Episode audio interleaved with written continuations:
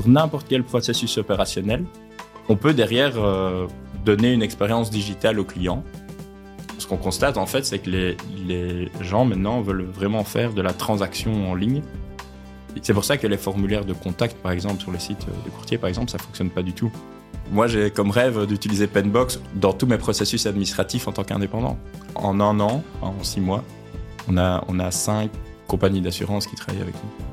Alors en France, on a une personne locale, entre guillemets, qui parle le français de France. C'est pas la même chose, l'assurance en Belgique qu'en France. Le monde de l'assurance est en mouvement. Je suis Jean Marot, avocat, entrepreneur et fondateur de Code Law, une agence spécialisée dans la transformation digitale des métiers du droit et de l'assurance. Dans la franchise en prime, je vous propose de rencontrer ceux qui ont choisi d'être acteurs de ces changements. Ils sont courtiers, fondateurs de start-up ou représentants de compagnies et ils ont tous un point commun. Des idées, une vision, ils ont cassé les codes. Avec vous, je veux prendre le temps de découvrir leur parcours, leurs innovations et les clés de leur succès. Des entretiens passionnants et c'est promis avec la franchise en prime. Et donc, j'ai le plaisir aujourd'hui de recevoir euh, Émile Fyon. Émile Fyon, euh, C E O et cofondateur de, de Penbox. Euh, je vais commencer par là, Émile. Euh, je, je ne te l'ai pas dit euh, quand on a préparé ensemble euh, cet entretien, mais euh, j'ai, j'ai entendu pe- parler de Penbox il y a déjà un bon moment parce que, euh, ben, comme tu sais, moi, j'ai, j'ai d'abord une casquette d'avocat. Et dans mon bureau d'avocat, euh, on a, on, on avait commencé à créer des formulaires intelligents, justement, dans le cadre des, des process avec, euh, avec nos clients, dans, dans le droit de la circulation routière notamment. Et puis, dans un deuxième temps, là, c'est plutôt euh, fin vingt et un, début vingt-deux, euh, j'ai décidé de créer une agence digitale Code Law.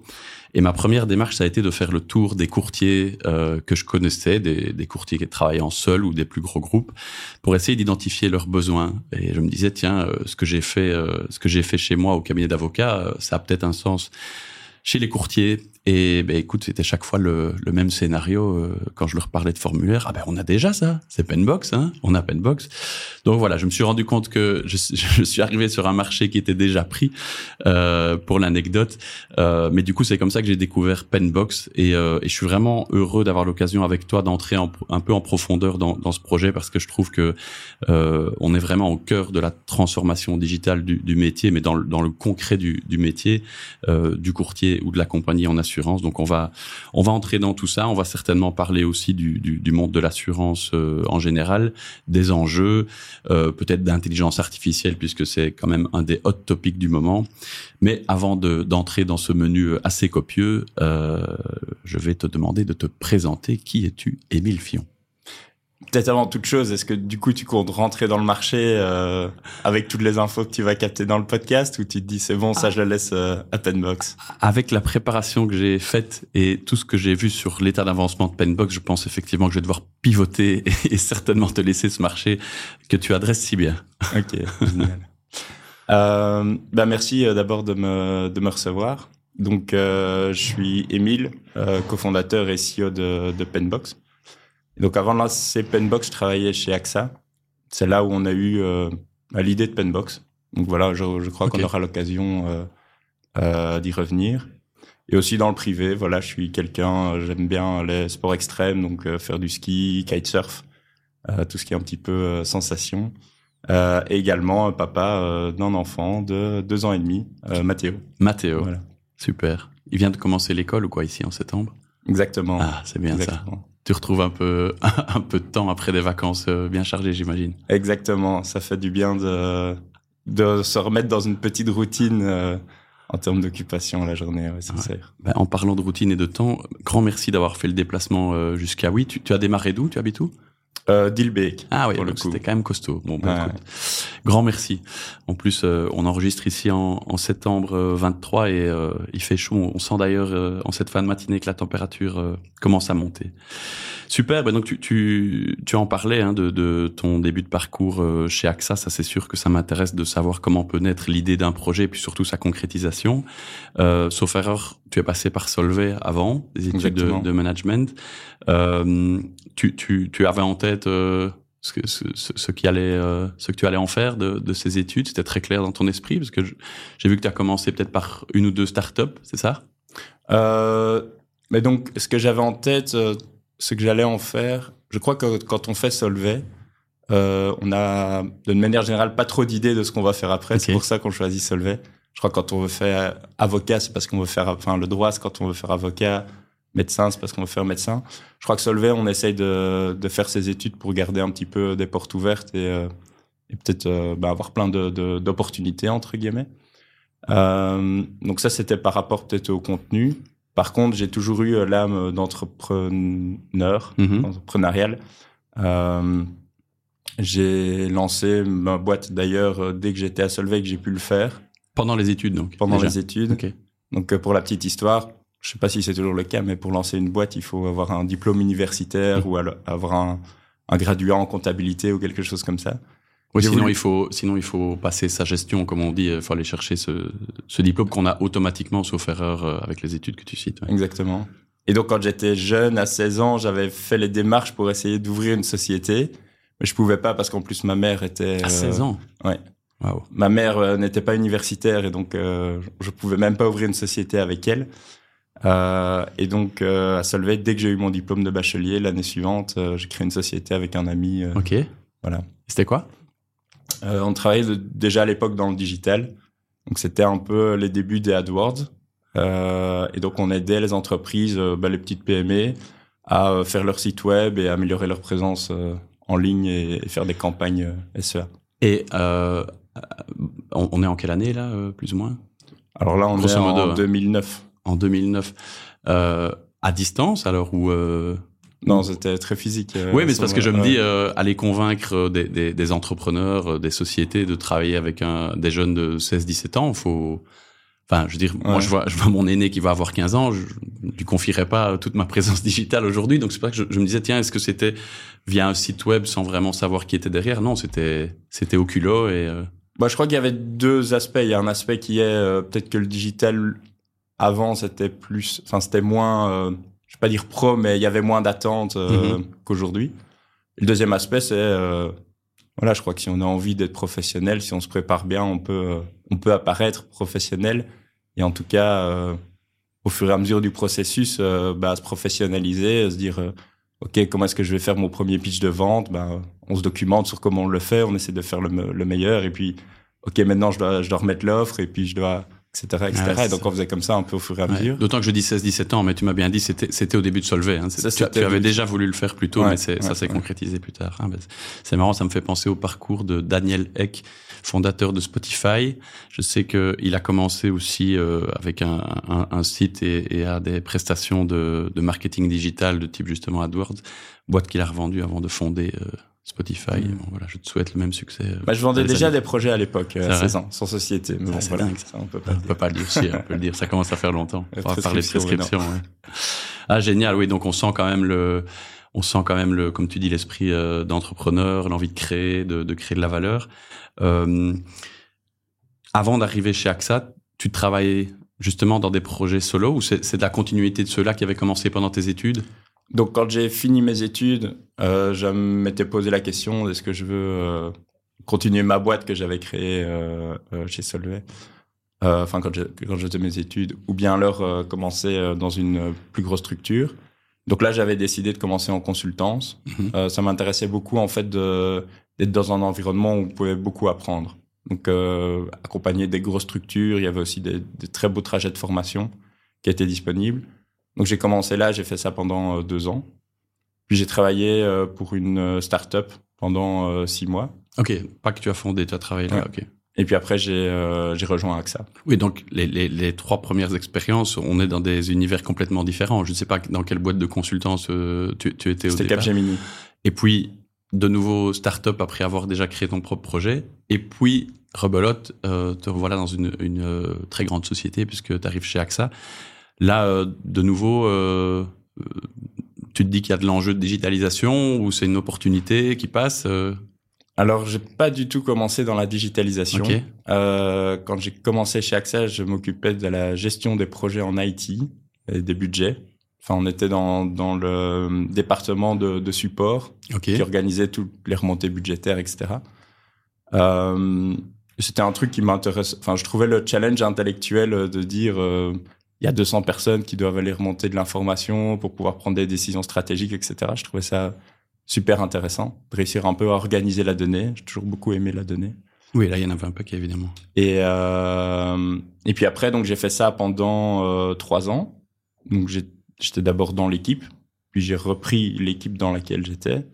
Et puis, j'ai repris l'ensemble du, du département. Donc, il y avait trois équipes, une quinzaine de personnes euh, qui s'occupaient euh, bah, de toute la finance de l'I T, en fait. Et, euh, et puis après, j'étais arrivé... Euh, enfin, j'avais une discussion avec mon manager à l'époque pour dire, oh, voilà... Euh, J'ai mis plein de choses en place, et cetera. Mais je crois pas qu'il y a encore beaucoup de choses à mettre en place. Enfin, je suis, comme, comme on, on en discutait juste avant, je suis quelqu'un qui aime bien mettre, euh, qui a l'esprit entrepreneurial, aime bien mettre les choses en place. Et donc après, je, je me suis redirigé vers le business, où là, j'ai été vraiment dans le département transformation. Ok. Et puis après, travailler sur des sujets de, de digitalisation. Ah, d'abord transformation, donc euh, faire évoluer la boîte et l'adapter au monde de l'assurance, des challenges, et cetera. Et puis après, seulement un focus vraiment sur la digitalisation. Oui, c'est le département transformation. Donc, j'ai fait, par exemple, euh, un projet où on a euh, revu, enfin, c'était une, un projet stratégique sur la revue de la distribution. OK. Donc, il y avait une composante organisationnelle, il y avait une composante euh, stratégie commerciale, euh, positionnement, et cetera. Euh, et puis après, j'ai, j'ai, ben, j'ai demandé d'avoir plus de responsabilités sur des, des projets de digitalisation. Euh, à l'époque, euh, ce projet était nommé selon des technologies, donc... Euh, technologie robotics. Mm-hmm. Puis j'ai mis en place euh, le département intelligence artificielle ah, déjà, chez A X A ouais. Belgique. Et là, on est... Il n'y a euh... peut-être pas si longtemps, en fait. C'est quoi dix, deux mille dix-sept, dix-huit ou... Ouais, c'est ça. Il y a six, il y a six ans, quoi. Ouais, ok. Quelque chose comme ça. Oui, mais enfin, quand même. Quand on voit l'accélération euh, qu'on vient de connaître, à l'époque, c'était quand même pas le, le sujet numéro un. Bon, ben, j'imagine que dans des grands groupes, quand même, mais... En fait, ce qui se passait à l'époque, c'est qu'il y avait... Euh... évidemment, pas mal de sociétés qui commençaient à émerger. Et donc, il y avait des vendeurs qui prenaient contact avec des gens un petit peu dans, partout dans l'organisation. Donc, il y avait des nouvelles initiatives A I qui arrivaient. Et la grosse réflexion, c'était de dire, est-ce que le meilleur moyen, c'est de, de laisser les initiatives ouais. A I comme ça, ou bien alors de se réfléchir, de réfléchir d'un point de vue A X A, qu'est-ce qui fait le plus de sens, par où on doit commencer, dans quel sens il faut mettre les choses, où est-ce qu'on peut avoir le plus d'impact ? Et peut-être dans des départements où les personnes ne sont pas spécialement euh, à l'écoute des solutions A I, et cetera, mais où il faut aller faire un peu plus d'évangélisation. Ouais, ouais. Et donc, moi, j'ai, j'ai pris ce mandat-là où euh, j'ai, euh, j'ai recruté, mais à l'époque, euh, Christophe, qui est maintenant devenu mon, mon, cof- mon cofondateur. Okay. Et, euh, et voilà, on a, on a d'abord bah, été écouter les, les dix initiatives qui étaient en cours. On en a gardé quelques-unes. Ah, interne, là, ouais. du coup. Ouais. Ouais. Okay. Enfin, interne avec... Des prestataires dire, euh, voilà, qui des, étaient venus avec des, voilà, des propositions de des solutions. Des responsables business qui, okay. étaient, euh, qui disaient « j'ai envie de la faire, euh, je trouve que c'est bien, et cetera » Oui, donc, donc c'était euh, un peu le tri, faire en interne le tri des offres qui arrivent de l'extérieur, que ce soit euh, bah, déjà sans doute de start-up insurtech ou de plus grosses sociétés, j'imagine, euh, et de faire des choix en fonction euh, de la valeur euh, réelle que ça pouvait apporter à la boîte. Euh, ouais. ouais, inutile de dire que ça, ça a été utile pour la suite de ton parcours. Il euh, y a quand même une forme de, un peu d'incubateur, mais je me doute bien que c'est pas ce que tu avais en tête, mais ça, ça a dû te, te, te chipoter au fur et à mesure de dire, bon, ben, à un moment donné, en plus, entre le travail, je suppose, un peu plus dans le temps long des process, euh, De, de, de, des différents services d'une compagnie d'assurance de la taille d'A X A et peut-être le, le, l'impatience que tu avais peut-être à sortir des solutions. J'imagine que c'est une réflexion qui est tout doucement venue ou pas du tout. À l'époque, c'était euh, la chance de travailler sur ces gros projets et, et puis c'est tout. Il y avait plusieurs choses. Il y avait un aspect qui était que, comme tu le disais, on était exposé à pas mal d'initiatives et donc on avait l'occasion de voir un petit peu bah, tout ce qui se faisait sur le marché avec... En plus, la chance de pouvoir discuter avec des, des collègues d'A X A qui, qui pouvaient donner des vrais retours sur, euh, sur, sur les technologies. Oui, Parce c'est que, ça. Par exemple, je vais prendre la technologie chatbot. C'est une technologie qui a fait énormément de buzz à un moment donné. Mais voilà, après, nous, on allait discuter avec Mais les responsables métiers. À l'époque, c'était vide. Enfin, je veux dire, c'était... C'est, c'est pour ça que, enfin, je, je, je t'interromps, hein, mais c'est pour ça que ChatGPT a, a, a tellement euh, fait parler de lui et révolutionné le métier. C'est que pour m'être euh, moi aussi intéressé au chatbot, c'est sûr que si tu avais un arbre décisionnel complet, bien riche, il y avait moyen d'avoir un résultat plus ou moins intéressant. Mais il manquait ce, ce, ce, ce langage, ce, ce conversationnel humain. Enfin, Ouais. Pour moi, c'est, pour moi, les chatbots de l'époque, c'était des, c'était déjà un peu des formulaires, mais présentés sous forme de, de conversation. Mais c'est ça qui était intéressant, justement, parce qu'en fait, on pouvait discuter avec différentes entités, différents, même pays, hein, euh, d'A X A, qui revenaient en disant, ben bah voilà, nous, on a mis des chatbots euh, à cet endroit-là, avec l'intention de résoudre ce problème. Mm-hmm. On l'a résolu, ça a cartonné, ou bien, en fait, ça a fait un flop parce que euh, le chatbot, ça permet pas de faire ça, ça, ça, ça. Et donc, en fait, on était exposé à plein de technologies, et aussi avec l'insight de comprendre euh, ce qui fonctionnait, ce qui fonctionnait pas, et pourquoi. Dans, dans un niveau de, de détail important. Et ça, c'était super intéressant, évidemment. Oui, l'erreur qui était souvent commise à l'époque, euh, je reste deux secondes sur ces chatbots, c'était de croire qu'en deux mille dix-sept dix-huit, on pouvait déjà atteindre le résultat qu'on a aujourd'hui avec ChatGPT. Ce n'était pas du tout le cas. Et donc, euh, je suppose que les conclusions euh, à l'époque avec ton équipe, c'était, euh, non, je parle des projets A X A, c'était ça peut fonctionner si on est sur un sujet très précis, Euh, où il y aura, il y aura pas de questions ouvertes de, de, de, de l'utilisateur, je vais y arriver, mais plutôt vraiment, euh, c'est pour ça que je parle de formulaire, c'est, c'est, c'est de l'accompagnement dans le process, c'est présenté sous forme de discussion, mais au final, c'est, c'est, c'est l'automatisation de, de conversation avec, euh, ok, puisque vous m'avez envoyé telle pièce, ben, il faudra aussi celle-là, et puisque vous avez euh, indiqué un sinistre à telle date, ben voilà la question, enfin, mm. alors qu'aujourd'hui, euh, c'est mind-blowing, quoi, le, le, le, le, le moteur de ChatGPT et des, des autres qui arrivent derrière, puisque tout ça est toujours là, mais avec euh, la data illimitée que ChatGPT est allé chercher à chaque nouvelle version euh, en ligne. Donc, euh, mais bon, on en reparlera certainement tout à l'heure quand on parlera Penbox. Mais, mais peut-être juste pour, euh, sur ce sujet chatbot ou, ou mm-hmm. technologie, en fait, ce qui était intéressant, c'était... Euh, Les, parfois, on a l'impression, euh, on a un marteau en main, alors on voit que des clous, quoi. Euh, ouais, ouais. Ça, c'est, enfin, c'est le, le, l'expression. Et donc ici, en fait, comme on avait la possibilité de voir, on voyait les chatbots, on voyait des, les premiers modèles d'A I qui étaient utilisés. Enfin, l'A I, ça existe depuis longtemps, donc, ouais. euh, mais la nouvelle A I qui était utilisée euh, en production, on voyait vraiment plein de technologies et on arrivait bien à comprendre euh, quand il fallait utiliser quel outil pour résoudre telle problématique. Ouais, c'est euh, ça. Et si je prends l'exemple des, des, des chatbots, euh, pour euh, clôturer le truc après, euh, en fait, les chatbots, c'est très fort pour euh, essayer de qualifier une requête. Mm-hmm. Donc, euh, quelqu'un qui vient et qui dit euh, « j'ai ça comme problème », qu'on dise euh, « ok, mais est-ce que, c'était, est-ce que c'est ça ?» enfin, mm-hmm. euh, de manière précise, euh, « voilà, euh, je suis en train de déménager, oui, mais vous êtes en train de déménager, mais c'est quoi votre problème ?» Puis que la personne aille et puisse vraiment décrire son... Pro- enfin, je veux dire... qu'on puisse pointer du doigt le vrai problème. Après, la résolution du problème, les chatbots, c'est un, un canal qui est un enfer. Ouais, ouais. Parce qu'en fait, la résolution d'un problème, c'est donner vingt, trente informations, des documents, et cetera. Et faire ça en mode conversationnel, tout le monde perd du temps. Oui, oui, non, aucun sens. Et puis surtout, ça, ça, comment, ça, ça amène à ce qu'on veut justement euh, éviter, à savoir euh, un client non satisfait. Parce que le but d'un chatbot, c'est d'ajouter une couche de service digital Euh, pour atteindre la satisfaction du client ou une meilleure expérience client. Si, et ça a été souvent le, le problème, je, tr- je trouve, euh, le chatbot amène l'inverse, à savoir, mais enfin, il comprend pas ce que je lui demande, parce que l'utilisateur, il a pas à se poser la question de la technologie qu'il y a derrière, l'arbre dé- décisionnel, les data, il, mm. il vient juste pour solutionner un problème, pour déclarer un sinistre ou que sais-je, ou obtenir une réponse. Si c'est pire, ben là, on, on, on, euh, non seulement on n'atteint pas l'objectif, mais on, on aggrave la situation en termes de satisfaction client. Donc euh, voilà. Mais enfin, on est cinq ans plus tard dans un contexte tout à fait différent où là, euh... les technologies ont évolué, ça, ouais. c'est sûr. Ben c'est, ouais. c'est ce qui est impressionnant, je trouve. Si on s'arrête trois secondes là-dessus, c'est que tu le disais, euh, l'intelligence artificielle, euh, ça remonte aux années cinquante, si pas avant, si on va chercher vraiment du Turing ou des ou des personnages comme lui. Euh, disons en tout cas dans les années cinquante, là, on, on commence à avoir quelque chose de structuré. Mais l'intelligence artificielle, finalement, enfin en tout cas c'est ma vision, ce n'est jamais que l'évolution naturelle de l'informatique, ça reste de l'informatique, euh, puisque il y a bien longtemps qu'on a des, des, des use cases d'I A dans, dans, dans les logiciels, dans les solutions qu'on utilise, mais finalement on ne fait que suivre euh, la courbe exponentielle d'évolution de, de l'informatique avec les, les fameuses. Il y a la loi de Moore qui qui, qui dit euh, qui s'est vérifiée que le, la vitesse d'un processeur augmente euh, double euh, tous les dix-huit mois, je crois environ. Euh, et c'est pareil avec la vitesse des transmissions aujourd'hui et avec le, le stockage de données.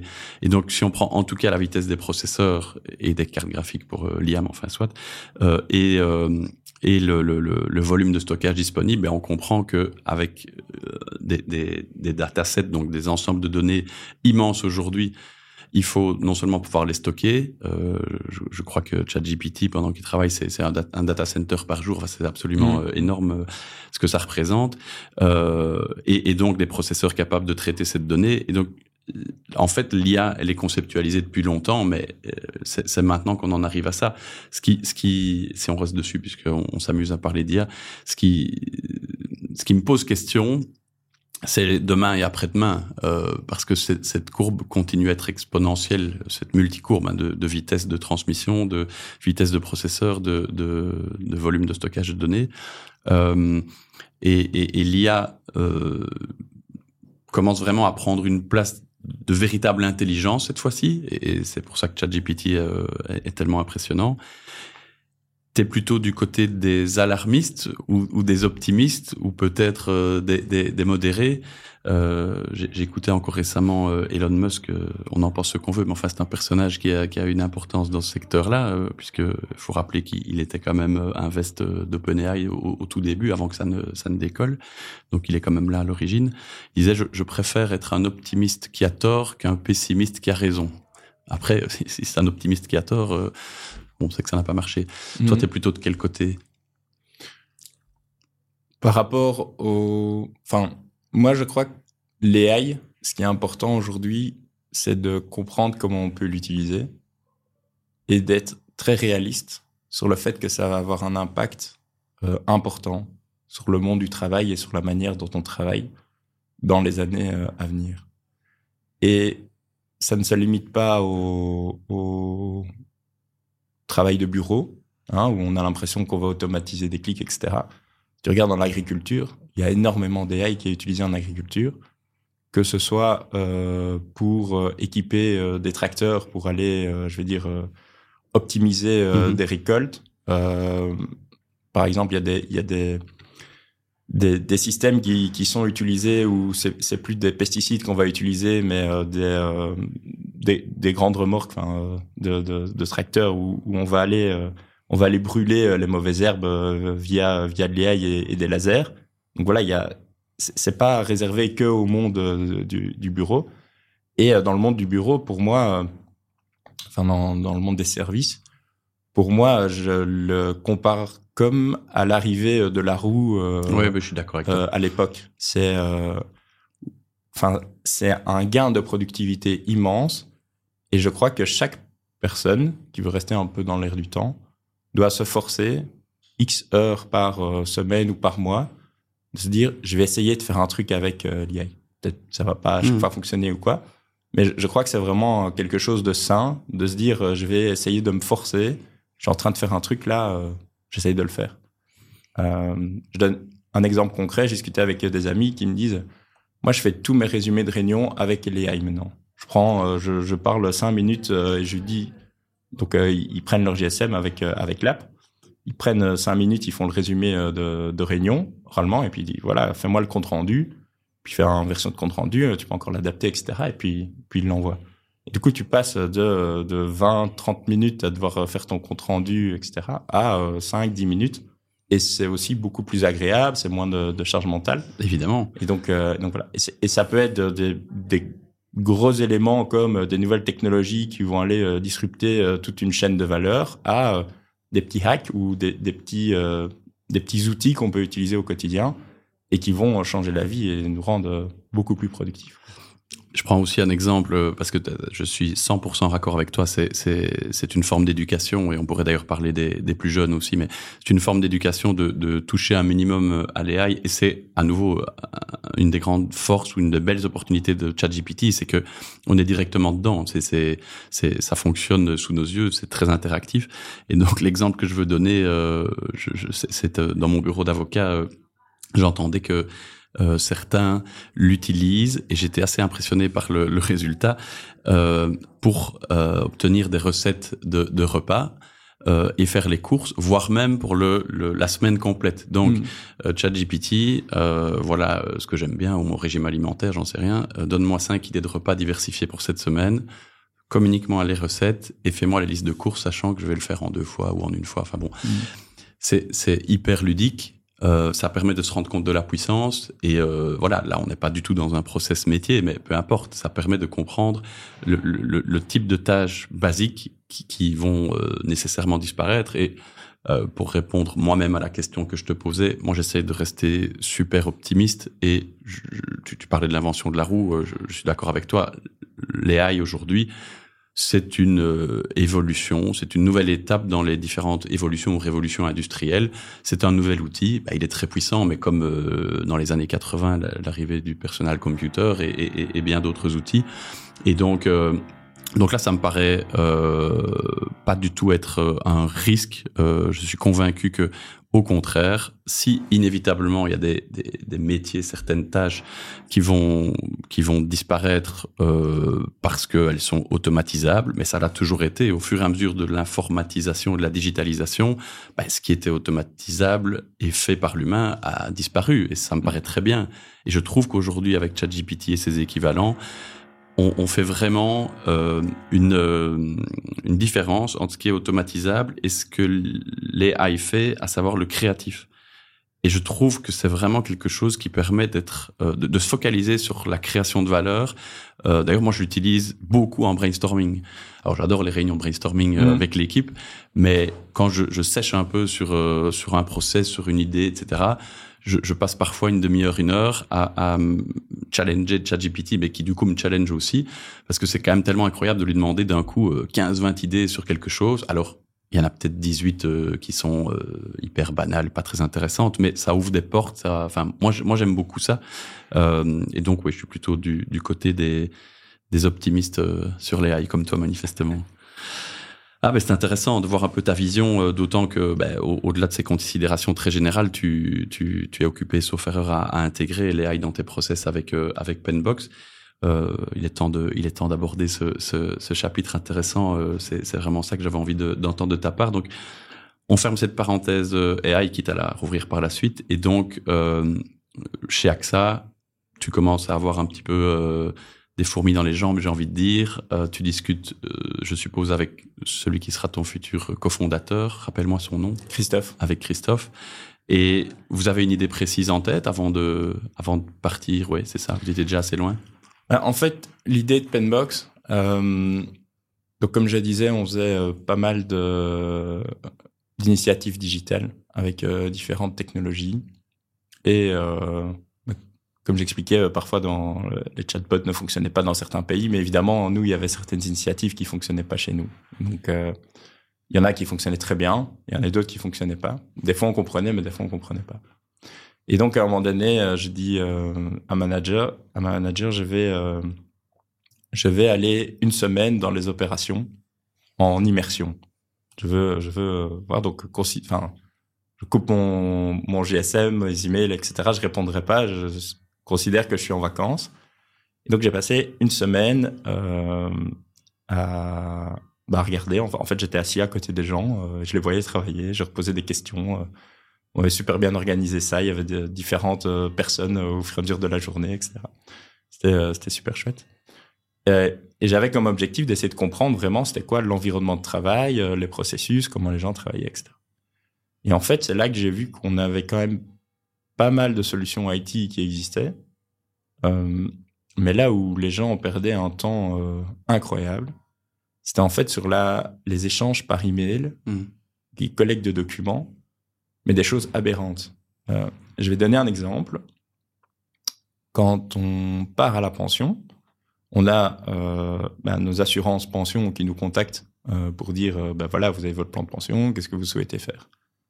Et donc il y a un premier courrier qui est envoyé, courrier qui est envoyé, courrier papier donc. Ouais, courrier qui est envoyé. Bah, ça a peut-être changé maintenant. Oui, enfin, voilà. Bon, en tout cas, un courrier qui est envoyé, on demande qu'est-ce que vous voulez faire, et puis la personne dit donc ils ont trois possibilités, euh, soit je veux l'avoir en cash, euh, soit laissez-le dans votre fonds, soit laissez-le dans un fonds mais un fonds gouvernemental.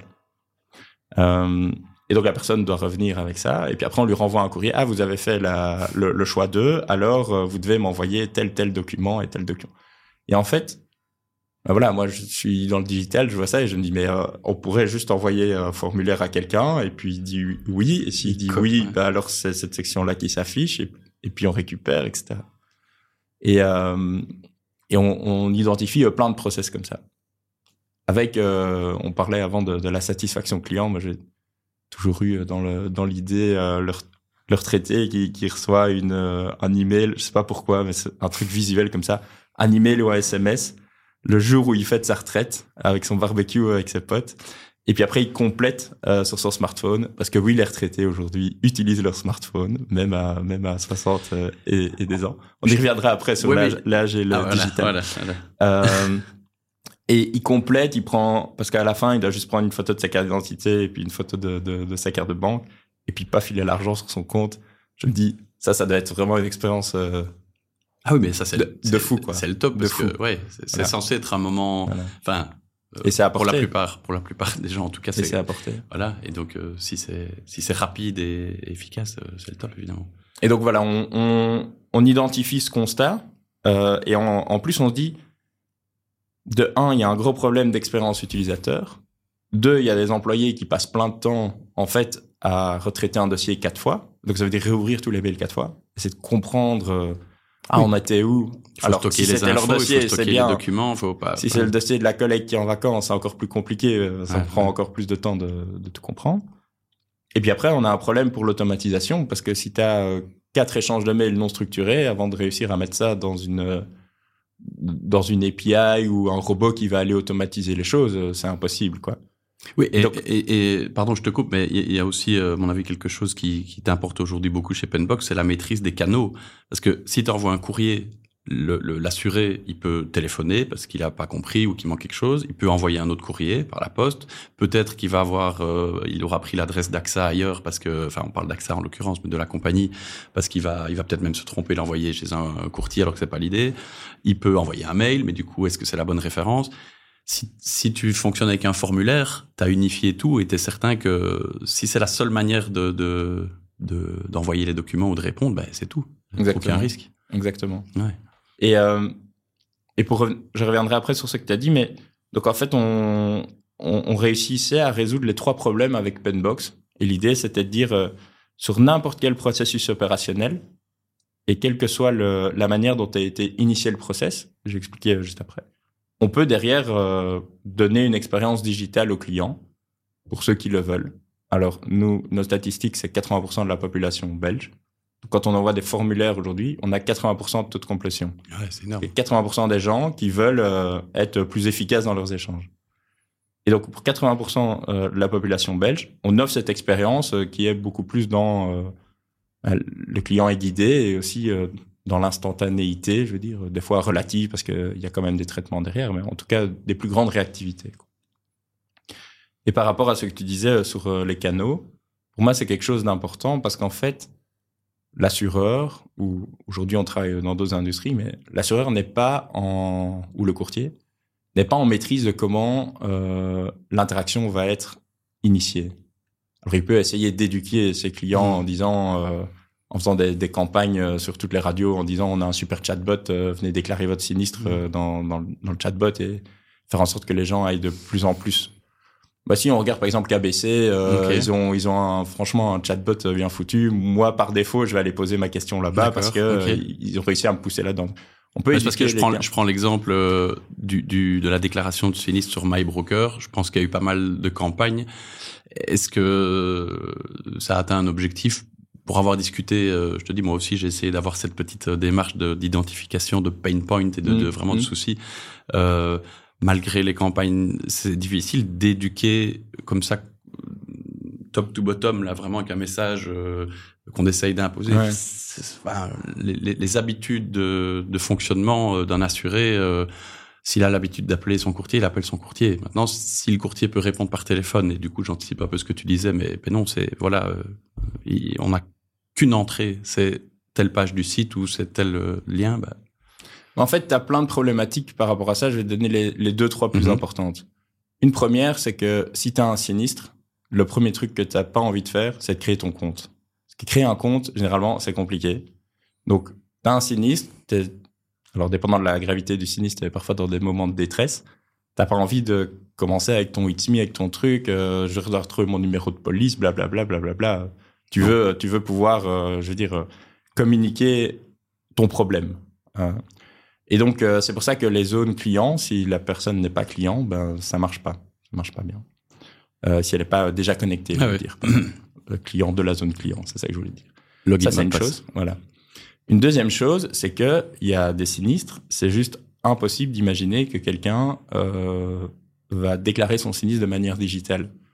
Donc, euh, je suis en train de conduire, euh, j'ai euh, mon fils qui est derrière euh, dans ma voiture, j'ai un accident avec mon fils. Je, je me pose des questions sur sa santé, et cetera. Je ne vais pas remplir un, un questionnaire en me demandant... Euh, il y a des gens qui vont me répondre dans trois jours pour savoir si je peux aller à l'hôpital, ouais, euh, ouais. machin, et cetera. C'est quoi la démarche ? Et donc, il y a tout un, un, un, un process d'assistance qui doit être fait où on va déjà collecter de l'information. Et à ce moment-là, le pire qu'on puisse faire en tant qu'entreprise qui veut donner un bon service à son client, c'est de dire « Ah bah vous savez quoi ? Pour déclarer votre sinistre, rendez-vous sur notre site web ». Où vous allez devoir me redonner toutes les informations que vous avez données parce que je ne sais pas préconfigurer votre formulaire et les cinq premières sections, ça va être les mêmes que si vous ne m'avez pas appelé.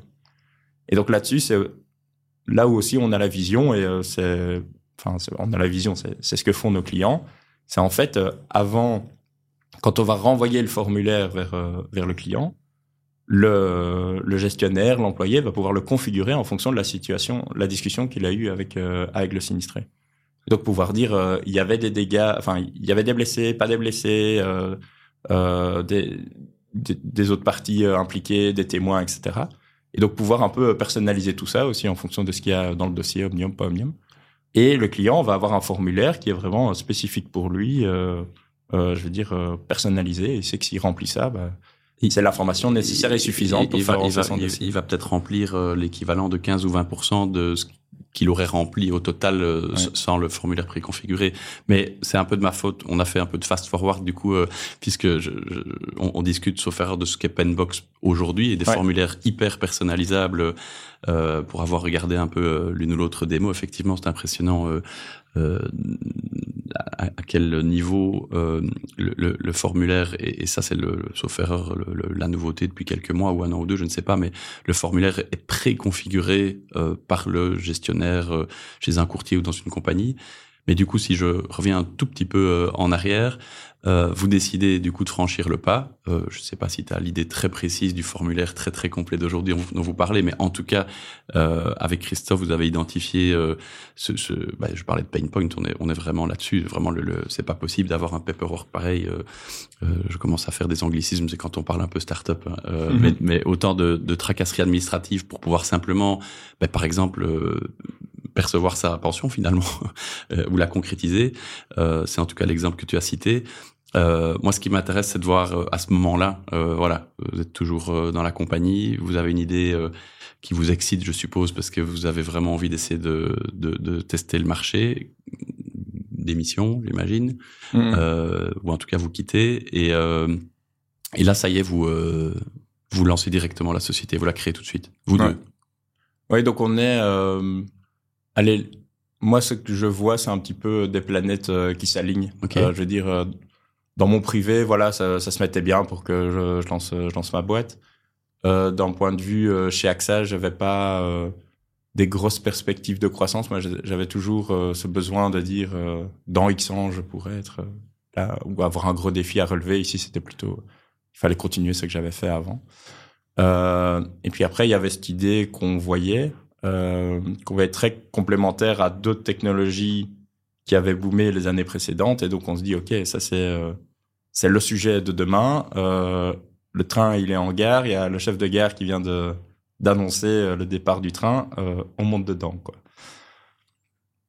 Et donc, on, on monte dedans euh, et on le fait de manière assez... Euh, à refaire, évidemment, je le ferai autrement. Donc, c'est vraiment genre, on se dit, l'idée est géniale, on y va, on démissionne okay. et, et puis c'est bon, quoi. Ouais, c'est... Ouais. Voilà. Euh, après, il y a d'autres boîtes qui disent, je trouve d'abord mes clients euh, le soir et le week-end et puis après, euh, j'y vais. Moi, c'était assez... Euh... Enfin, j'ai démissionné et puis euh, j'ai commencé, quoi. Fake it until you make it. Voilà. T'y vas, on, on tente un, un, un P O C, je suppose, proof of concept, ou, ou en tout cas un premier produit euh, euh, qu'on peut tester, mm. ou, ou à nouveau, tu prends ton bâton de pèlerin, tu vas voir euh, deux, trois courtiers ou partenaires avec qui tu as déjà travaillé, pour, euh, ou tu l'avais fait peut-être en amont, vérifier la, la viabilité du, du projet. Ben non, justement, on n'a pas spécialement vérifié en amont. Okay. On était euh, super convaincus va, euh, du certain. problème et, et, et que tout le monde c'est voulait euh, ouais. le résoudre, du coup. Bah, ceci dit, ça s'est quand euh, même confirmé. J'imagine que les premiers mois, euh, ouais. on déchante ouais. peut-être un petit peu parce que ça va pas assez vite et euh, on a démissionné, euh, ouais, il, faut, il faut y aller. Moi, il y a en tout cas une étape que j'adore, j'aimerais que tu me l'expliques un peu, dans, dans le début de Penbox. Euh, sauf erreur, le premier use case, c'est euh, la mise à jour des données clients hein, mmh, euh, mmh. au sein de, de l'E R P, donc du logiciel de gestion euh, du courtier. C'est, euh, comme il y a une obligation de mise à jour des données annuelles, remédier à ce problème. Et, et je te dis, j'en avais moi-même parlé à, à, à pas mal de, de, de courtiers avec lesquels je travaille. Euh, ben, l'absence de réponse ou le très très faible taux de réponse à un courrier papier ou à un mailing, euh, merci de vérifier vos données, de les compléter. C'est a priori un mail qui est, qui est ignoré ou un courrier qui est, qui est ignoré. Mais bon, vous n'êtes pas en train de mettre à jour le E R P en question, donc le logiciel de gestion. Vous arrivez avec une solution de l'extérieur. Et donc, ce que je, je dis que j'aime beaucoup, c'est que, sauf erreur, il y a un hack, c'est un grand mot, mais il y a, il y a, on bricole une solution pour permettre de le faire. Et sauf erreur, c'était avec un, un plugin web, donc un petit formulaire en ligne et puis un lien qui est fait avec le, avec le logiciel. Euh, et c'est un peu ça qui fait décoller, bah, en tout cas démarrer Penbox. Ou je, je résume mal ce qui s'est passé euh, Alors, les choses qui font décoller une boîte, euh, je ne sais pas si ouais, c'est décoller, c'est seule. peut-être pas le bon mot, mais, si en cas, démarrer, démarrer. mais en tout cas, en tout cas, donc on commence effectivement de deux premiers clients, c'est avec la mise à jour de données clients. Okay. Euh, et pourquoi ? Parce qu'en termes de produits, c'était aussi le, le plus simple à réaliser. Et, euh, et alors, ce à quoi tu fais référence, c'était en fait... Euh, bah, comme on faisait des campagnes où on va aller collecter de l'information auprès des clients, euh, on a, by the way, euh, je ne sais pas en, à quoi tu faisais référence par, auto, par rapport au taux de réponse, mais on a quand même quarante et quatre-vingts pour cent des, des personnes qui répondent. Oui, mais là, moi, je parlais du, de, de l'an avant Penbox, ouais. de l'envoi d'un simple courrier. Ouais, hein. là, ça, là, c'était très ouais. faible. Et donc ici, on, est, euh, on a des taux de réponse importants. Et donc, euh, bah, les courtiers nous disent très vite, euh, oui, mais comment est-ce que je le remets dans mon système ouais. Donc, on a nos premiers clients hein, dans la courbe des early adopters, et cetera. Ouais. Euh, apparemment, ils trouvaient ça génial de faire des copier-coller, et cetera. On avait un peu euh, facilité pour qu'ils ne doivent pas faire copier, juste cliquer pour copier, pas coller. Mais effectivement, on vient très vite la, la question de euh, comment est-ce que je peux, en un clic, ouais. essayer de mettre un maximum d'informations. Et donc, euh, bah, on discute à l'époque avec, euh, bah, avec Brio, ouais, hein, oui, qui est le, le fournisseur, enfin Portima, qui est le fournisseur de logiciels. Et puis, ils nous expliquent à juste titre qu'ils étaient occupés sur d'autres, d'autres sujets. Et donc, on regarde dans les différentes versions disponibles, et cetera. Et on trouve effectivement une version qui s'appelle euh, Brio Web, okay. et donc qui est disponible sur le web. Et donc, on développe une extension euh, qui permet en fait d'aller injecter euh, euh, dans le formulaire. Euh, et qui permet effectivement bah, de, ré- de répondre à cette objection que nos clients avaient, qui est « oui, mais ça va être compliqué de, de remettre les infos », et on dit bah, « non, regardez, ça marche, ça marche super bien ». Effectivement, c'est euh, ce qu'on peut appeler un hack, euh, dans oui, le sens bon. où euh, bah, c'était quelque chose qu'on avait identifié comme euh, important ou essentiel, je ne sais pas, pour notre développement, et puis par la porte ou par la fenêtre, on l'a fait, et voilà, on l'a, on l'a fait comme ça, et ça... C'est ce qui nous a permis effectivement de, de, de faciliter euh, la vente. Le développement, après, quoi, oui, c'est ça. Courtiers, Parce que quoi. j'imagine que ça aurait peut-être été un peu juste, euh, au-delà des early adopters, de, de, de, de, allez, d'essayer vraiment de croître sur le marché, de se développer en ayant encore cette contrainte du copier-coller, parce que c'était pas possible. C'était pas, c'était pas possible, on est d'accord. Du coup, euh, il se passe combien de temps euh, entre euh, cette version euh, de, de l'extension Chrome, ou en tout cas du, du, du plugin web, et euh, le moment où, euh, sauf erreur, à nouveau, Brio, euh, Portima euh, dit « bon, ben... » Ça a l'air sympa, votre votre solution, euh, on, on la voit chez tous nos clients, ben on va peut-être quand même essayer de travailler ensemble et de faire en sorte que ce soit une vraie intégration. Euh, c'est, c'est, c'est un moment qui, qui arrive quand, ça ? Alors, si on va refaire la timeline, donc nous, on lance Penbox en novembre deux mille dix-neuf. Ouais. Euh, on a nos premiers clients sur la mise à jour de données. Pendant l'été deux mille vingt, donc un peu post-Covid, enfin, post-début de Covid, quoi. Euh, on essaye de, de développer déjà euh, ce que j'expliquais juste avant, qui était plus dans l'interaction. J'ai un client au téléphone, je lui envoie un formulaire, et cetera. On se rend compte qu'il, qu'il manque plein de fonctionnalités pour pouvoir y arriver. Et donc, en septembre, on décide de vraiment se focaliser sur la mise à jour de données clients. Donc, on, on, on ne market plus que ça. Hein. Penbox, mise à jour de données clients, on ne parle même plus des autres formulaires, et cetera. Et je crois qu'on réengage les discussions avec Brio euh, en mai. Euh, juin l'année suivante. Pendant l'été, on fait l'intégration et elle est live en novembre euh, après. Et il y avait eu d'autres euh, solutions intégrées dans Brio avant, externes comme ça ? Donc nous, on était la première solution euh, intégrée via euh, leurs nouvelles A P I euh, intégrées comme ça dans, dans parce, Portima. Parce que si j'ai bien suivi, euh, c'est mis en avant aujourd'hui par Portima, les A P I justement. Euh, j'ai, j'ai vu ça notamment au dernier congrès euh, FEPRABEL où ça a été vraiment euh, euh, allez, euh, montré avec des, des, des démos, et cetera, pour encourager justement les initiatives. J'imagine qu'il y a eu quand même finalement un sacré shift parce que à l'époque, toi, tu arrives à la, à, sur un système complètement fermé. Et aujourd'hui, c'est un peu, si je, si je perçois bien le discours, c'est un peu l'inverse. C'est, euh, ben voilà, venez avec des solutions pour pouvoir euh, peut-être augmenter l'offre de, de, de Brio.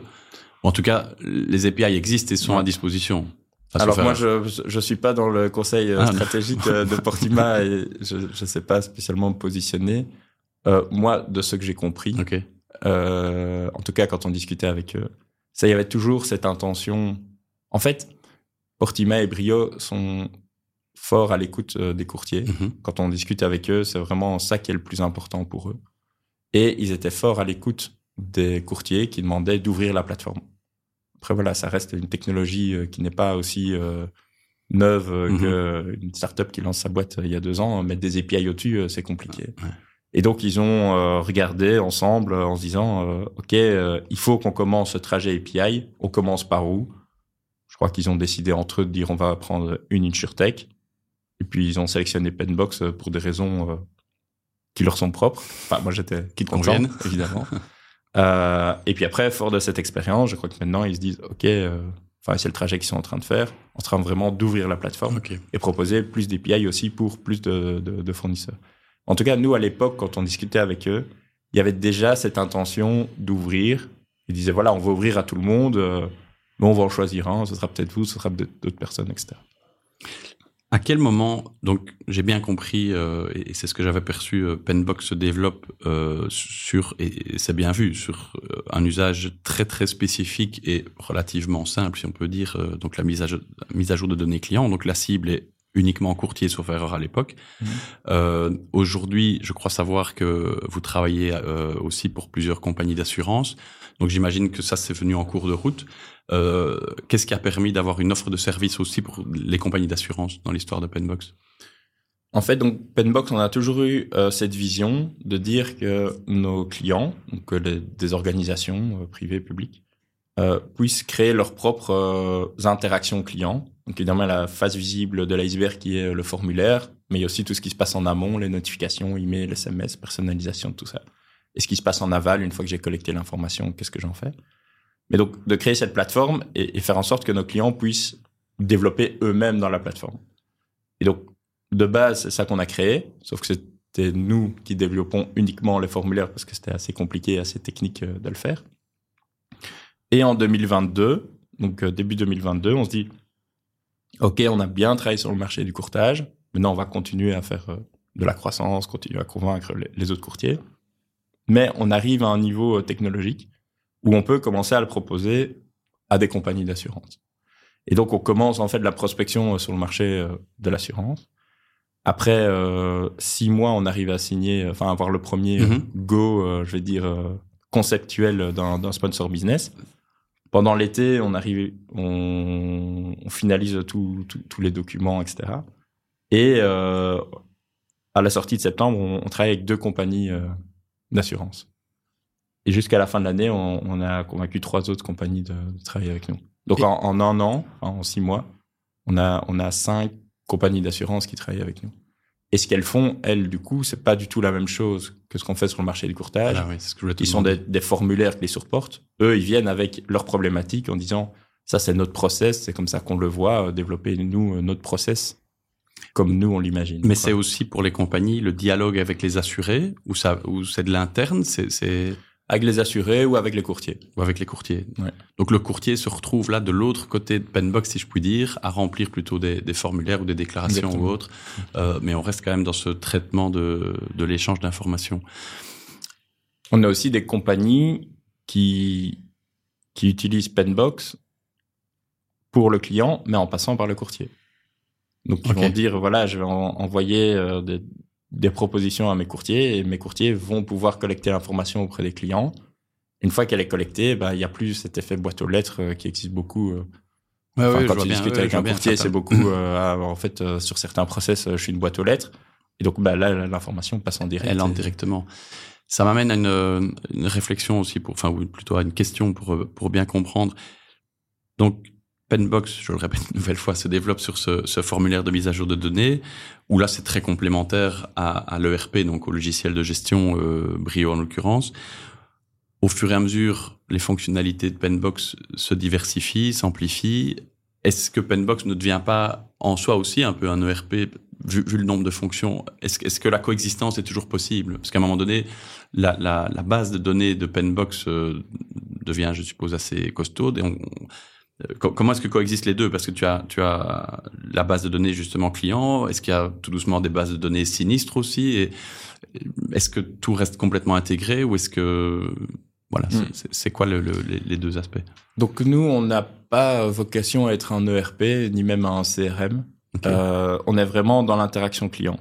Et d'ailleurs, un, un courtier, un assureur ou d'autres clients, quand ils vont collecter l'information auprès de leurs clients, donc, ils vont la collecter, ils vont la recevoir. Et puis, ils vont nous notifier, euh, c'est bon, j'ai traité l'information, je l'ai mis dans mon E R P. Et après un certain temps, euh, bah, les données disparaissent de notre plateforme. Donc, okay. on ne va pas garder D'accord. la donnée dans le temps. Nous, on est vraiment sur cette partie euh, aller chercher l'information. Transmission, quoi. Et comme on ne fait que ça, c'est pour ça que, je, c'est que j'aime bien toujours dire, c'est pour ça qu'on le fait très bien, parce qu'on ne fait que ça, en fait. OK. Je vais au-delà maintenant de, de des compagnies, donc euh, courtiers, compagnies, et tu, tu l'as dit ou sous-entendu tout à l'heure, nouveaux métiers. Donc, chez Penbox, vous avez identifié le, le développement futur et avec des investisseurs, puisque vous avez fait une ou plusieurs levées de fonds, mmh. euh, plutôt euh, au niveau du développement d'autres métiers, et je pense aussi, euh, je crois avoir lu euh, à l'international, euh, plutôt que... faire grossir le produit au sein de, de, de, d'un seul secteur, euh, même si j'imagine bien que fatalement le produit va, va subir encore de nombreux, nombreux développements. Mais aujourd'hui, le, l'évolution de Penbox, c'est plutôt d'utiliser euh, ce que vous avez développé comme euh, nouveau process euh, beaucoup plus fluide pour les clients en disant bah, « si ça a fonctionné pour des courtiers et leurs assurés, ben, ça peut fonctionner pour un avocat avec ses clients ou pour euh, euh, tout, tout type de métier finalement, puisqu'on mmh. est tous amenés à communiquer avec nos clients. C'est ça le, l'idée exactement, aujourd'hui ? Exactement. Mais c'est l'idée depuis le début. Depuis le début, ok. Donc depuis le début, on avait cette vision forte de dire... Euh, et quand on lance une boîte, il faut, euh, euh, il faut essayer de traiter des sujets qui nous embêtent, nous. Ouais, euh, ouais. Moi, j'ai comme rêve d'utiliser Penbox ou d'autres solutions personnellement, voilà. Idéalement Penbox, dans tous mes processus administratifs en tant qu'indépendant. Ah, j'adore. Donc, dès le départ, euh, ou en tout cas très tôt, tout... vous vous dites, euh, on va commencer par le métier qu'on connaît, c'est le monde de l'assurance, compagnie, courtier, euh, relation avec, euh, avec les assurés.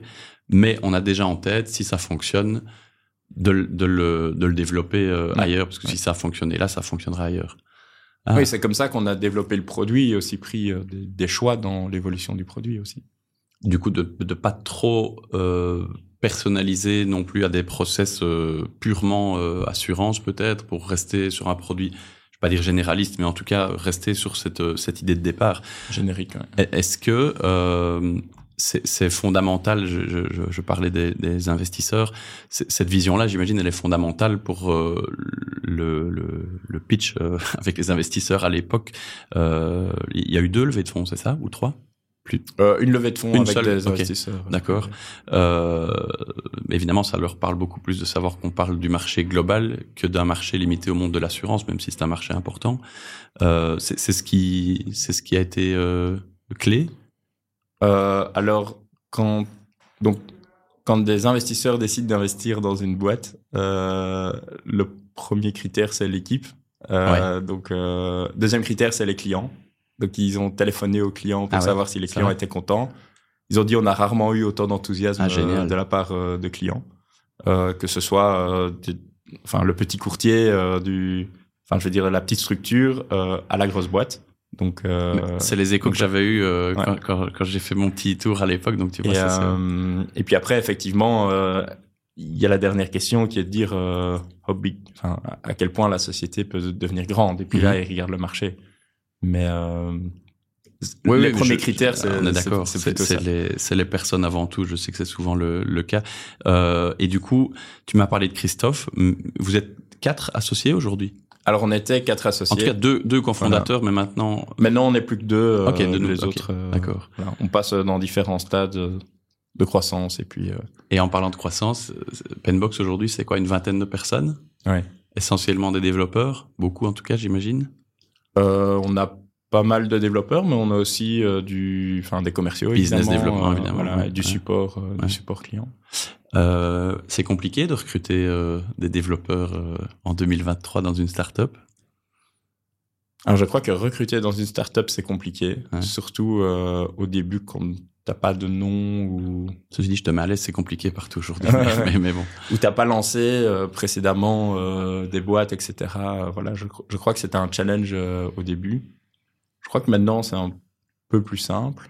Euh, alors recruter des développeurs, ça reste un challenge. Recruter des bons développeurs, c'est un et les gar- plus grand challenge. Et les garder, voilà.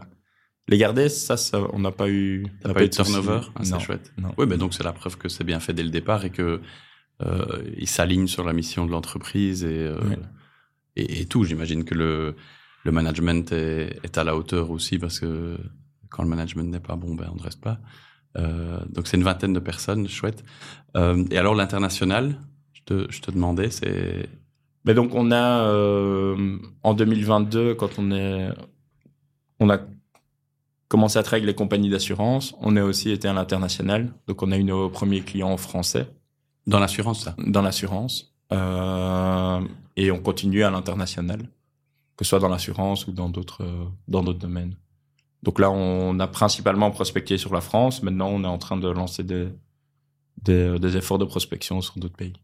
Et concrètement, c'est tout au départ de Bruxelles où vous commencez à regarder pour avoir euh, un, un point à Paris ou ailleurs? Alors, en France, on a une personne locale, entre guillemets, okay. qui parle... Le français de France. C'est pas la même chose, l'assurance en Belgique qu'en France.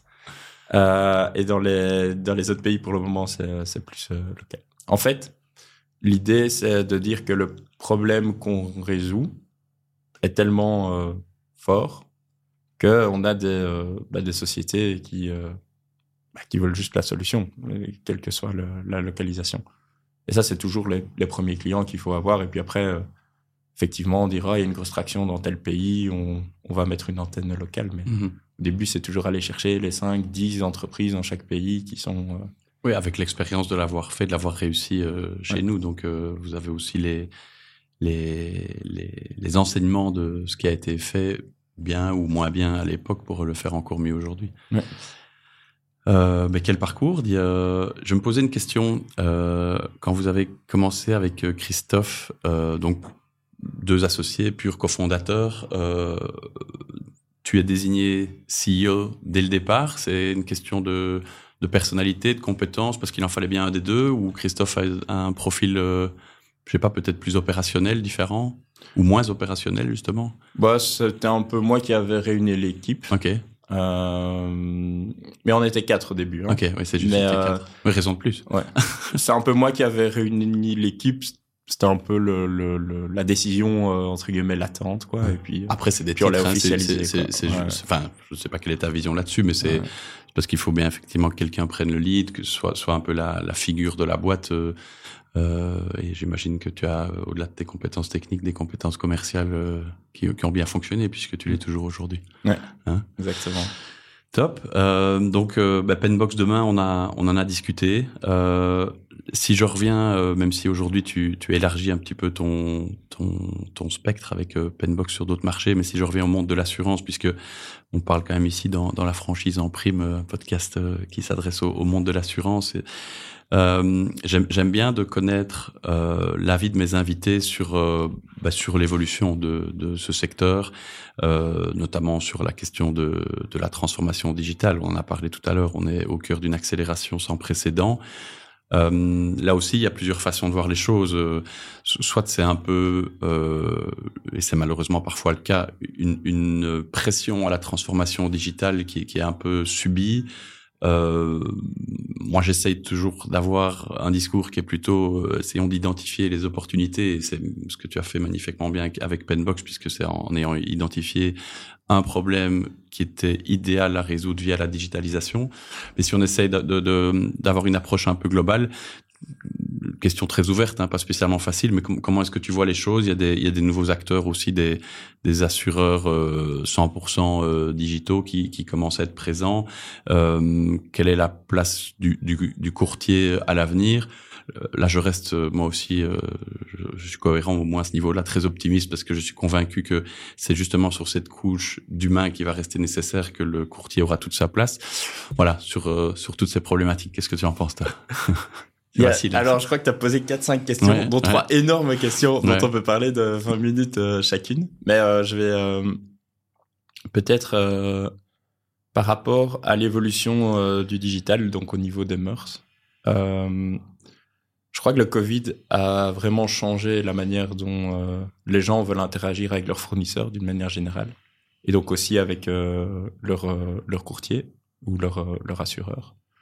Et, euh, et ce qu'on voit, c'est, c'est qu'il y a une plus grande propension à utiliser les canaux digitaux, mais aussi euh, une plus grosse demande. Donc, on, on voit vraiment des courtiers qui nous disent aujourd'hui, moi, j'ai des clients qui me demandent de travailler de manière digitale, ça m'intéresse euh, d'utiliser votre solution. Juste pour te donner un exemple, euh, on a fait des, des A B testing, donc on, on teste deux mmh. versions de, de, de formulaires et on regarde la, laquelle... performe le mieux, donc euh, donne le meilleur résultat. On a fait des, des, des tests, par exemple, pour des formulaires de tarification auto où on posait dix questions et des tests où on posait euh, cinquante questions. Ben, les formulaires qui étaient les plus complétés, c'était ceux où on posait cinquante questions. Ah bon? Oui. Et euh, ce qu'on constate, en fait, c'est que les, les gens, maintenant, veulent vraiment faire de la transaction en ligne.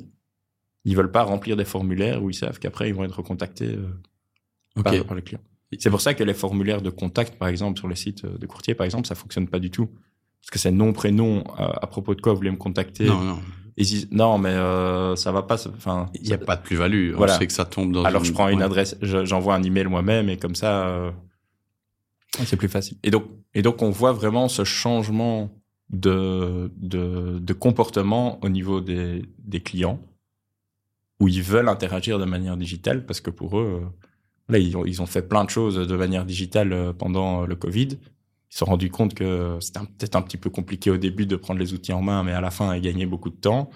Et donc, et, et donc voilà, il y a, il y a ce comportement-là qui existe. Quand tu parles de cinquante questions, elles ne sont pas affichées tout en même temps, comme les formulaires à l'ancienne, si ? Non, c'est euh, alors il y a des questions qui sont préaffichées, mais effectivement, euh, au fur et à mesure où tu réponds, tu dis par exemple, est-ce que tu veux un conducteur secondaire ou voilà, non, voilà. Ça, ça évolue, voilà. c'est, c'est vraiment. Donc, c'est entre trente et cinquante questions. Oui, euh, c'est le, ça. Le mais c'est pas parce que les formulaires à l'ancienne. Là, par contre, c'est complètement déprimant de d'attaquer un formulaire où tu vois toutes les questions d'un coup, alors que dans un processus très interactif où les questions suivantes s'adaptent aux réponses précédentes, bah tu continues le process et euh, enfin voilà. Mais ça, c'est, évidemment, c'est, c'est important. Euh, Oui, ben bah écoute, euh, je, je vois que toi aussi, c'est plutôt, c'est plutôt de l'optimisme. Tu as, tu as évoqué tout à l'heure euh, l'âge euh, en lien avec les, les, la digitalisation. Euh, j'ai, j'ai vu en préparant l'épisode euh, une petite vidéo où tu, tu expliquais que euh, l'âge de, comment est-ce qu'on va qualifier ça de, de digitalement vieux. De, voilà, c'est, c'est soixante-dix-sept ans. Donc je me suis dit tiens, ben c'est, c'est, c'est, c'est le Tintin du digital, puisque maintenant, enfin euh, quoi que ça ne commence pas à sept ans le digital, malheureusement ça commence un peu plus tôt. Mais donc, euh, j'imagine que ça casse certaines idées reçues. Euh, et finalement, aujourd'hui, euh, et je suis d'accord avec toi à nouveau sur euh, l'impact positif, si on peut le dire comme ça, euh, du, du Covid, ou plutôt des confinements, plus exactement, qui ont, qui ont contraint tout le monde à, à franchir le dernier pas de la digitalisation. Donc, en gros, euh, il n'y a plus vraiment de, de fracture numérique, en tout cas au niveau de l'âge. Euh, il y a peut-être quand même plutôt des questions euh, qui, qui restent d'actualité en termes de, de, de, de paupérisation, de certaines personnes qui n'y ont pas accès. Encore que aujourd'hui, euh, vu le smartphone en fait, vu, hein. vu, vu, voilà, on, on développe tous, euh, moi-même aussi avec l'agence, euh, tout en mobile first, parce qu'on sait qu'on a euh, peut-être plus de quatre-vingts pour cent de, d'usage sur mobile. Les, les, les, allez, la, la frontière, elle est quand même ténue aujourd'hui, et je pense que tout le monde a vraiment accès, euh, accès à la, au digital. Ok. Euh... Mais ce qu'on remarque aussi, et peut-être pour l'anecdote, euh, parce qu'on fait des, des interviews auprès de nos, euh, de nos utilisateurs finaux, euh, parfois. Et, euh, et en fait, bah, même des personnes plus âgées qui pourraient être moins digitales, mm-hmm. d'accès, c'est une question de mindset souvent, bah, vont peut-être utiliser des, des, enfin vont demander à leur fille ou leur euh, leur petite fille, et cetera, de, de les aider dans les processus administratifs. Et donc, d'un point de vue euh, courtier ou assureur, c'est le même résultat, parce que j'ai envoyé mon formulaire, ouais. il est revenu de manière structurée, et puis après je peux avancer euh, dans le processus, quoi. Il y a, il y a toujours bien, il y a toujours bien quelqu'un effectivement que, qui est là. Euh, donc moi je partage euh, ta vision, je, je, je reviens à cette, euh, à cette place du courtier, à la, à la transformation digitale. Euh, je n'ai plus les chiffres exacts en tête, mais j'avais, j'avais vu passer une, une étude, je pense, de, de Deloitte qui avait été relayée euh, dans l'écho par Gilles Coistio, si je ne dis, si je ne dis pas de bêtises, euh, qui montrait que il y a une énorme demande de digitalisation. Donc, mmh. on veut avoir accès, euh, en tant qu'assuré, hein, c'était une étude dans, dans le monde de l'assurance, on veut avoir la possibilité euh, de, d'envoyer des formulaires, de déclarer un sinistre, de consulter ses contrats euh, en ligne, parce qu'on veut pouvoir le faire quand on veut, d'où on veut, avec son smartphone ou pas, euh, et pas être contraint par, euh, par, par des, des process très fermés. Mais par contre, on veut... Enfin, l'étude démontrait que on ne veut pas une digitalisation à cent pour cent. Donc, on ne veut pas que ça devienne robotique, et on veut garder bah, essentiellement son courtier, parce que là, quand on parle d'un humain pour, euh, pour un assuré, dans la plupart des cas, euh, il, enfin, je parle du professionnel, c'est le courtier qui est visé. Donc ça, c'est évidemment rassurant, mais ça démontre que il faut réussir euh, cet équilibre entre les deux, c'est-à-dire apporter cette plus-value de, de, de la relation humaine, Euh, mais l'adapter à, à, au monde d'aujourd'hui en proposant euh, des, des services bah, comme Penbox par exemple ou d'autres. Donc il faut se digitaliser pour rendre euh, peut-être encore plus euh, prégnant cette, cette plus-value de, de, de, de l'humain euh, qui reste importante. C'est quand même rassurant, parce que mmh. sinon euh, on peut en avoir fait, là, une vision un petit, peu, un petit peu pessimiste quand même. La stratégie à avoir, je crois... Euh... et on, on le voit dans les, dans les bureaux qui fonctionnent le mieux, c'est euh, réussir à rendre les processus administratifs les plus efficaces possibles. Efficace, ça veut dire qu'on arrive au résultat qu'on veut avec le moins de, d'efforts possible, pour pouvoir privilégier la relation euh, avec le client. Donc, par exemple, nous, on a certains courtiers, euh, avant d'aller visiter un client, qui vont envoyer un formulaire pour pouvoir déjà récolter toutes les informations du client. Mmh. Et donc, dans un meeting de une heure, où normalement, les premières vingt minutes, on va aller récolter des informations, aller remplir des fiches, et cetera. Et il, il gagne déjà ces vingt minutes pour pouvoir aller dans le conseil, dans la discussion avec euh, le client. Évidemment. C'est, c'est, ce que, c'est ce que... Là, je prends euh, un instant ma casquette euh, d'avocat, parce que tu parlais de la comparaison des métiers et des process qui sont identiques. Bah, c'est ce qu'on essaye vraiment de faire euh, dans, dans notre bureau Legal Street. C'est vraiment... réduire autant que possible euh, toutes les tâches administratives, ou en tout cas les automatiser, réduire le nombre d'étapes, enfin les rendre euh, optimales, pour amener notre plus-value. Donc, si je prends l'exemple de l'avocat, c'est, euh, euh, allez, je ne sais pas moi, passer du temps à euh, récolter toutes les décisions de jurisprudence, les lister, dans, tout ça peut être automatisé, aujourd'hui plus qu'hier encore. Et la plus-value, ça va être vraiment le, le conseil, euh, euh, et c'est là qu'on peut avoir une, une véritable qualité, se dire, ben voilà, après euh, tout ce traitement d'informations en moitié automatisé, et je ne parle même pas du, du vrai travail administratif en amont, mais... Voilà, mon conseil, c'est ça. Voilà comment je vous l'explique. Voilà comment je vous, vous fais passer le message. Plutôt que de, de faire, euh, oui, comme je disais, énumérer des, des tas d'infos, de doctrines, de jurisprudence, et cetera. Et donc, c'est quelque chose qui est applicable à tous les métiers. Il faut se focaliser, il faut l'avoir identifié, mais il faut se focaliser sur la plus-value que le professionnel euh, qu'on est, on, on peut apporter, quoi. Ouais. Et il y a euh, des, des croyances ou des comportements euh, marrants à propos de ça. Euh, on a parfois des courtiers qui disent non, mais en fait, euh, capter de l'information, et cetera. Enfin, c'est mon travail et je ne vais pas demander à, à mon client de remplir euh, des formulaires parce qu'alors, euh, qu'est-ce qui me reste comme travail ? euh, Bon, au-delà du fait que je crois qu'un courtier fait beaucoup plus euh, que ça, ce qui est marrant, c'est de se dire que euh, parce qu'on ne le demande pas via un formulaire, ça ne va pas demander d'effort au client. Donc aujourd'hui, par exemple, si j'envoie un email, si je t'envoie un email pour demander euh, des documents, des informations, bah toi tu vas devoir prendre l'email, l'écrire, aller mettre les documents, te demander est-ce que j'aurais renommé, pas renommé, blablabla, et ça va te prendre du temps. Oui. Et si, et si tu le fais de manière digitale, idem si tu, tu as quelqu'un une demi-heure en ligne qui t'accompagne pendant Exactement. Que tu le fais manuellement. Tu... Exactement. Ou tu dois appeler trois fois. Euh, ouais. Bon, toi ton nom de famille ça va, mais euh, ton adresse, euh, des choses ouais. comme ça, c'est. Ah ouais, non, c'est clair. Ah ouais. Ouais. ouais, ça, c'est, c'est aussi un peu de résistance au changement, au changement, hein. Euh, on a l'impression, dans ces cas-là, de perdre une petite partie de, de son travail, finalement. Mmh. Alors que c'est l'inverse, c'est pouvoir se développer, euh, bien mieux. Enfin bon, en tout cas, manifestement, nous deux, on est, on est alignés là-dessus. Chouette. Ben, écoute, euh, j'en apprends euh, vraiment beaucoup. Je suis très content de mieux comprendre le, l'histoire de, de Penbox, qui est, qui est encore relativement courte finalement, mais qui est déjà, euh, qui est déjà impressionnante. C'est vraiment une belle réussite. Euh, je suis certain que Merci. J'ai encore beaucoup à apprendre euh, de, de, de toi, mais on va quand même tout doucement clôturer. J'aime bien de, de poser à mes invités quelques petites questions euh, un petit peu plus euh, pratiques et, et encore pour, euh, pour mieux te connaître ici en l'occurrence. Euh, Émile, tu as une journée type ? C'est quoi la, la journée type d'Émile Fyon ? J'aimerais bien avoir une T'aimerais journée bien. type. Alors, je crois que quand on est C E O, on ne sait pas avoir des journées types. Euh, j'ai certains de mes associés ou employés qui ont des journées types. Mais... Ouais.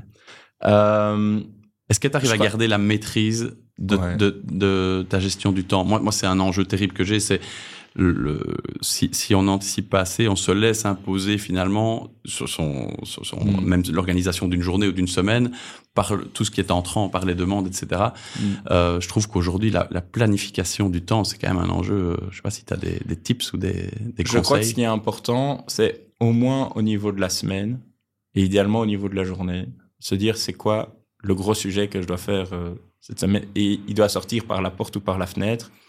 Et s'il y a des trucs qui pop-up le mercredi ou le jeudi et, et tu vois que ça met en, en risque ton, le sujet que tu dois ouais. réaliser, bah dire non, ça, je ne vais pas faire. Quoi. Il y a un bouquin qui s'appelle « Avaler le crapaud ».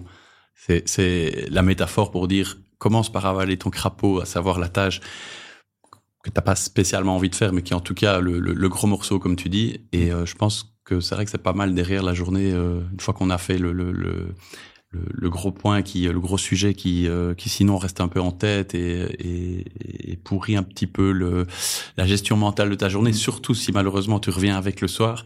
Euh, hein. Donc ça, c'est pas mal, effectivement. Mais des fois, ça peut aussi être un sujet important que tu dois faire, qui est stratégique, que tu aimes bien faire, mais qui va te demander trois à quatre heures de, de, de focus. Et, et voilà, si tu es tout le temps perturbé par des demandes à droite à gauche, tu les as jamais, ces quatre heures de focus. Tu arrives à, blo- à bloquer des, des plages horaires euh, quand c'est nécessaire. Ouais, ouais, quand ouais, c'est ouais. nécessaire. Mais c'est pas, euh, tu n'es pas ultra discipliné au point de savoir que euh, tous les lundis de dix à midi, euh, c'est euh, mode avion ou euh, trois fois par semaine, je sais pas. Le gros problème, c'est quand tu fais du commercial, non, t'as pas... voilà, tu as ouais. quelqu'un qui te dit « je suis disponible euh, ». Soit euh, ce jeudi à dix heures, euh, mmh. soit dans un mois à, à neuf heures, à l'heure qui, qui t'arrange, tu dis, on fera jeudi. Moi, à j'aimerais dix heures. Quand même bien essayer d'y arriver, quitte à savoir que c'est pas, euh, je veux dire, euh, obligatoire à cent pour cent et pouvoir en sortir. Mais bon, mm. je vois qu'on a quand même les, les, mêmes, les mêmes contraintes euh, du quotidien. Euh, est-ce que tu aurais euh, un livre à conseiller à ceux qui nous écoutent? Peu importe, un livre business, euh, quelque chose qui t'a beaucoup aidé euh, avant de commencer à bosser, avant Penbox, pendant Penbox, euh, peut-être un, un, un game changer. Euh, je ne sais mmh. pas si ça existe dans, dans ce que tu as lu, ou, ou euh, quelque chose de beaucoup plus léger, euh, un roman, que sais-je. Un livre que j'aimais bien, je vais dire le, le titre en anglais parce que je ne sais pas comment il est en français, c'est « Never Split the Difference ». Ok. Et en fait, c'est, un, c'est la personne qui a inventé euh, tout ce qui est négociation avec les, euh, les prises d'otages, et cetera, okay. euh, au F B I. Et en fait, c'est un livre très intéressant. Euh, qui remet au centre euh, la discussion euh, d'humain à humain euh, par rapport euh, au, au fait qu'on, qu'on croit qu'on va prendre des décisions relationnelles, que ça doit être, euh, rationnelles, Rationnel. que ça doit être des, des choses gagnant-gagnant, et cetera. Et en fait, il, il donne plein de petits tips et plein de, de, de, d'expériences aussi euh, qu'il a vécues sur euh, non, mais en fait, les gens ne, ne pensent pas comme ça. C'est quand tu dois... Euh, Ici, c'est très fort sur la négociation, du coup. Okay. Quand tu dois négocier, quand tu dois négocier, voilà, c'est, c'est plein d'aspects humains. Il y a un petit peu de relationnel, mais les, très, très les, peu. Les, les biais, notamment, j'imagine, euh, qui sont quand même fort présents dans ce genre de discussion. Exactement. Bah, écoute, super. Je mettrai le lien euh, dans la description de l'épisode euh, pour ceux que ça, ça intéresse. Bonne lecture. euh, ceux qui veulent te contacter pour euh, peut-être en savoir plus ou euh, pour euh, en savoir plus sur toi, sur Penbox, euh, c'est plutôt LinkedIn, une adresse mail? LinkedIn, LinkedIn ou euh, emile arobase penbox point io. Ah, ça, c'est pas mal, ça. penbox point io. Hein. Ouais. OK, super. Bon, bah écoute, euh, Émile, grand merci pour cet échange très riche. Je suis vraiment euh, super content euh, d'avoir pu te recevoir. Euh, si euh, vous entendez cette phrase, c'est que vous êtes resté jusqu'au bout et que vous avez apprécié vous aussi euh, cet épisode de la franchise en prime avec euh, Émile Fyon de, de Penbox. Si ça vous a plu, n'hésitez pas euh, à laisser un petit commentaire, à, à, à vous abonner pour euh, poursuivre euh, l'évolution de nos aventures. Euh, encore un tout grand merci d'avoir été avec nous. Bonne journée, Émile. Merci à toi. À bientôt.